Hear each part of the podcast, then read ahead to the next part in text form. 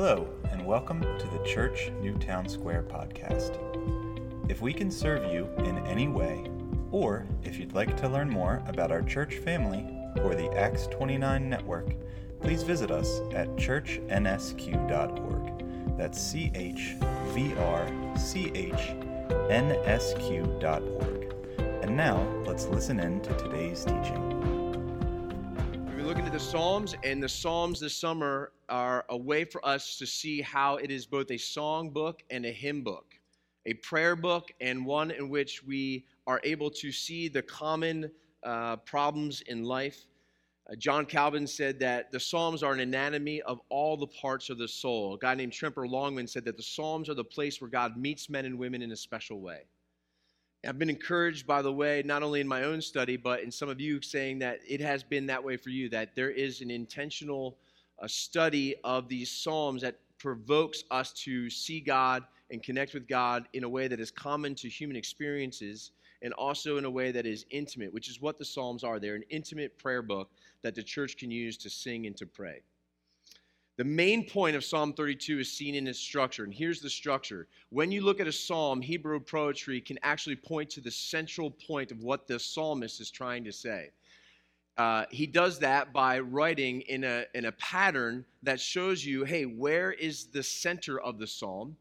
Uh, literally in Hebrew, it's structured in a way in which you say, oh, if you are able to read Hebrew, which I don't think many of us are, you'd be like, oh, this is the center of the psalm. But thankfully, there's scholars and theologians that do the work for you. And here's the work that's been done for us.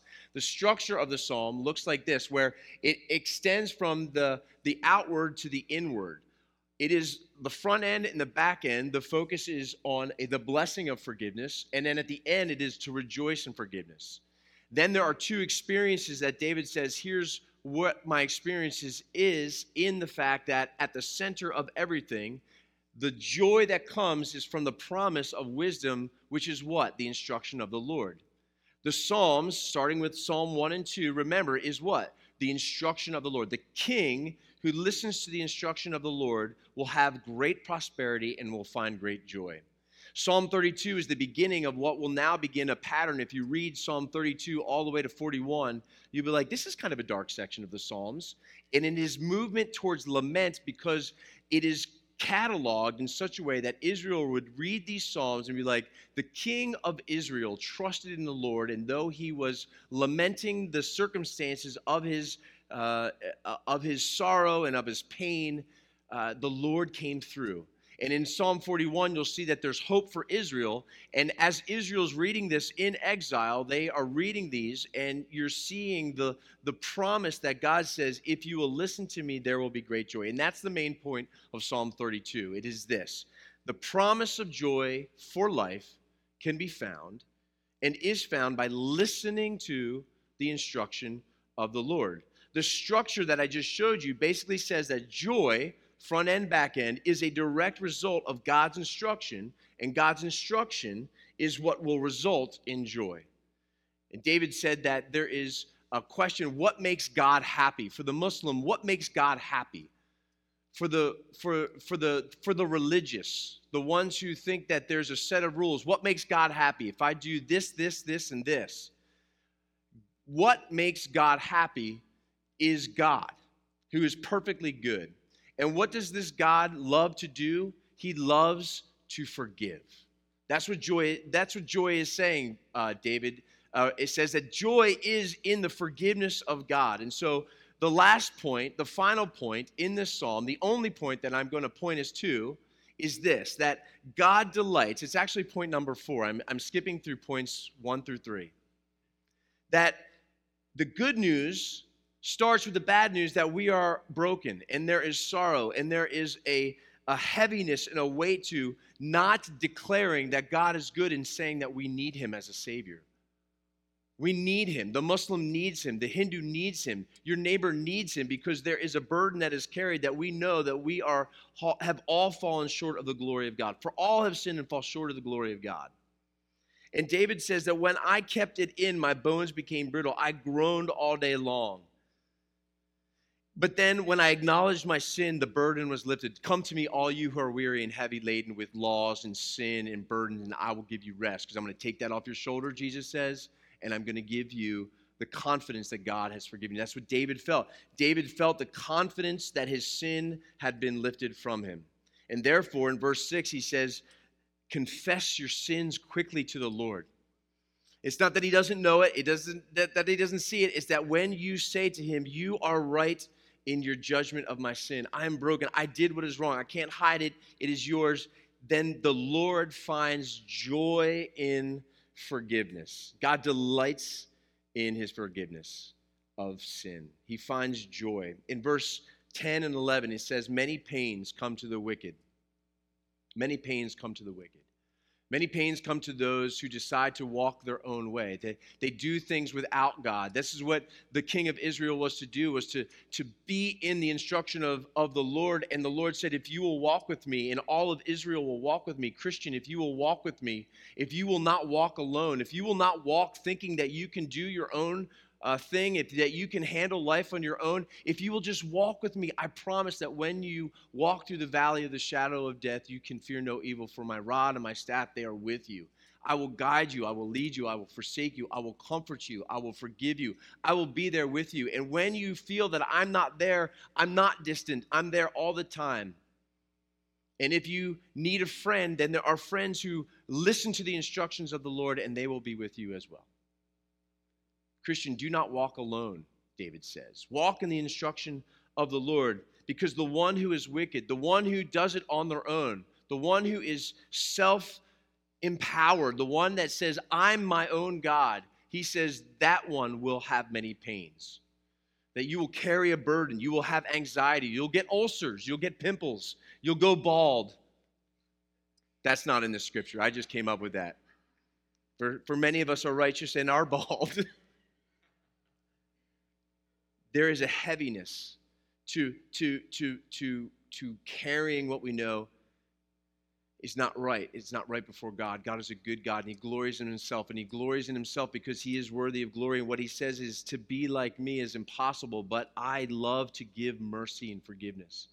And we as a culture have decided that rather than confess our sins to God, saying that this is right and this is wrong, we try to make it normal. We try to say that sin is normal, that sin is good. And what we do is we decide the only way to shed the burden of this is to, to make man at the center and to eliminate God. And we have come to a point where we say, well, there is no God, and there is, if He did love us, then He would enjoy and love us for who we are. And so we embrace our wickedness and we, we carry that burden. Then we see what is the result of saying that sin is good and that goodness is sin, and that we carry that burden and we experience many pains. And David says, and God says, if you will listen to me, I will instruct you in the way that you should go. The one who trusts in the Lord will have faithful love. In your translations, you should in front of you have another word. It would say mercy. My mercy will be with you faithful love will not only be with you, it will surround you. That word there, surround, is that you're in a jello dish. You're like, I often wonder, actually, I've seen this happen. Uh, if you know, look it up, Mark Rober made a pool of jello. Did, has anybody seen that video on YouTube where they make an entire pool of jello? Now, just tell me that as an adult, you want to jump, don't you want to just see what it feels like to jump into a pool, like a life size pool of jello? Has anybody wanted to do that, or is that just me? I see that hand back there. Yeah. Oh, you were just you were just stretching, you're you're yawning. Mike's like this, he's like, he's like me. I'm like, he's excited about that. But turns out he's just going, that surroundedness is that there is no place where you're not surrounded by God's mercy. And that is what it is like for the one who trusts in the Lord, who has faithful love surrounding him. And so, therefore, verse 11, what is the point that David is trying to say? Is that you will be glad in the Lord. Be glad in the Lord because the Lord is the one who gives you forgiveness. Rejoice, have joy, righteous ones. Shout for joy, all of you who are upright in heart. Why? Because God delights in giving forgiveness. He finds joy when the Muslim who has strapped a bomb onto him and has considered taking the lives of others, but has seen Jesus, has seen the light, when he hears what David shares, when he hears what churches proclaim about the goodness of Jesus Christ, that God is not begrudgingly giving them forgiveness. What he's doing, he's saying, I have been waiting for you to bend the knee, and I will delight in the forgiveness and joy of Christ, my son. I have paid your debt so that I might enjoy you feeling the burden lifted. What kind of God do we serve that doesn't just rub our face? We're, we we may or may not, we may or may not get a puppy. And puppies poop on floors. And when puppies poop on floors, what, does, what, what do we do to the puppy so that it doesn't poop on our floor? Does anybody have a puppy? Cats don't do this. They're neat and tidy from the very beginning, right? What do puppies do? What, how do you teach an animal? He even says, don't be like a horse or a mule that has to be dragged to where you need to go. You take a, you take a dog and you show it what it's done, and then you say, don't do this here. Do this in your brother's room. No, just kidding. Do this outside. God does not do that. That's the way that some of you think that would you think that God some some of our friends don't come into a church because we think that we're going to tell them, "Look at what you've done. Look at what you've done. Repent." It's not the way that God does it. God says, "Can you see the mess of your life? This is kind of what it smells like. Come over here." I, he doesn't put our face in it. He he says, "I love you. Will you see how much I've paid so that you might be with me?" God is not a God that delights in wickedness. He's not a God that delights in condemnation. There's therefore now no condemnation for those who are in Christ Jesus. And the joy that David points us to in Psalm 32 is the joy of having our sins forgiven. It's funny, in that first part, that sin, those are two different words transgression, a line that you cross, and the wickedness of something we willfully do. Blessed is the man who not only is forgiven of that, which, by the way, it is not someone who is wrongfully accused and then kind of let off. It's actually rightfully, justly accused. You are a sinner. It's not like, whew, like I was wrongfully accused and God saw that I was good and let me off. No, it's, it's the one who is justly accused, guilty, and yet shown mercy. And not only have they been acquitted, but the other word there is that one whose sins are covered you have sinned, but what God does is He, you know, some of you have asked the question what does it mean for God to forget our sins? God forgets our sins. What that means is, it, is He just doesn't look at it again. It's not that He doesn't know that I have committed adultery or that, I, that I've sinned or that I've wronged my neighbor. It's what He says, I know that. He's the all knowing God, He knows that. But He says, but we're not going to talk about that ever again. But God, what about I said we're not talking about that ever again? Yeah, but didn't you see I said we're not talking about that ever again? It's covered. It's it's done. You've been you can't be you can't be accused of that crime anymore. But don't you know? Yes, I know. I know what you've done. I thought we said we're not talking about that anymore. As far as the east is from the west, so far, so far are our sins removed from us, meaning that it's a non issue anymore. It's covered, it's done, it's finished. Now walk in the joy, in the forgiveness of God who has forgiven you, both forgiven you and forgotten your sin, because he's given us his son, who for the joy set before him endured the cross, so that we might be forgiven. That's the joy of a Christian. Can I get an amen? amen? Let's pray. Father, we do thank you for the work that you have done in us and through us. And God, I pray that if if the gospel is not clear, the good news, that's what the good news of the gospel is, is good news of forgiveness. Sin forgiven, sin covered. But it is covered by the blood of our Savior, Jesus Christ. It was only paid by one man, and it was our King who loved us and gave himself up for us so that we might experience the joy of being reconciled to our Creator. God, we do pray that you would do that in us, that you would give us a joy, that we would walk in that joy. Lord, I, I, pray that you would give us the joy of sharing the good news with those who do not yet experience that joy. God, I pray that we would work and endeavor to make sure that those who are in darkness would see a great light and that we would proclaim the good news of a God who loves to forgive. We pray this in Christ's name and for his sake. Amen. We're going to prepare ourselves for communion. So we're going to sing. Ricky's going to come up and he's going to lead us through that time of, of the Lord's Supper. uh, I would encourage you to reflect on what David has shared and, and give thanks to God that we are living in a nation where we can gather like this without fear.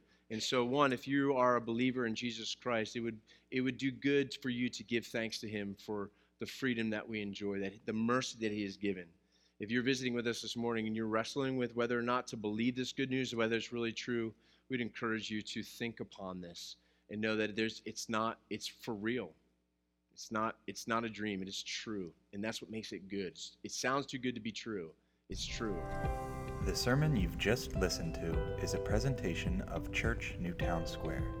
To find out more about our church, check out churchnsq.org. That's C H V R C H N S Q.org. You are welcome to copy and distribute this sermon to others as long as you do not do it for commercial purposes or alter, transform, or build upon this talk in any way.